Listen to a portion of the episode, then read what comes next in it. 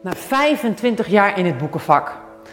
Ik ben journalist geweest, ik ben uitgever geweest en ik heb overal les gegeven. En nu dacht ik, nu ga ik mijn eigen boek schrijven. En het is op een hele eenvoudige manier begonnen.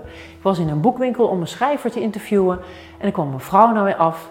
Oh, er kwam een mevrouw op mij af en die wou eigenlijk weten wat gaat u vragen? Want er gebeurt niks in het boek. Nou, ik was echt heel verbaasd. En ik pakte mijn boek erbij en ik liet haar zien. Kijk, hier let ik op en daar let ik op. En kijk, dan verbind ik dat en dat.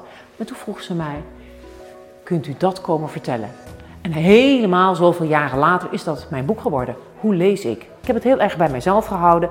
Want ik wil laten zien, ik wil je eigenlijk bij de hand nemen. Hoe lees ik? Ik begin bij een eerste zin. Ik laat zien waarom hij bijzonder is. Wat ik eruit haal. En hoe je dan langzaam door het boek kan gaan. En dat is uiteindelijk wat het moeilijkste is. Je kunt wel alle theorie weten, maar dan zit je daar. Alleen, zonder begeleiding staat niet bij dat het een metafoor is. En nu in mijn boek kun je met allerlei kleine aanwijzingen en tips ontdekken wat de schrijver nou eigenlijk misschien heeft bedoeld.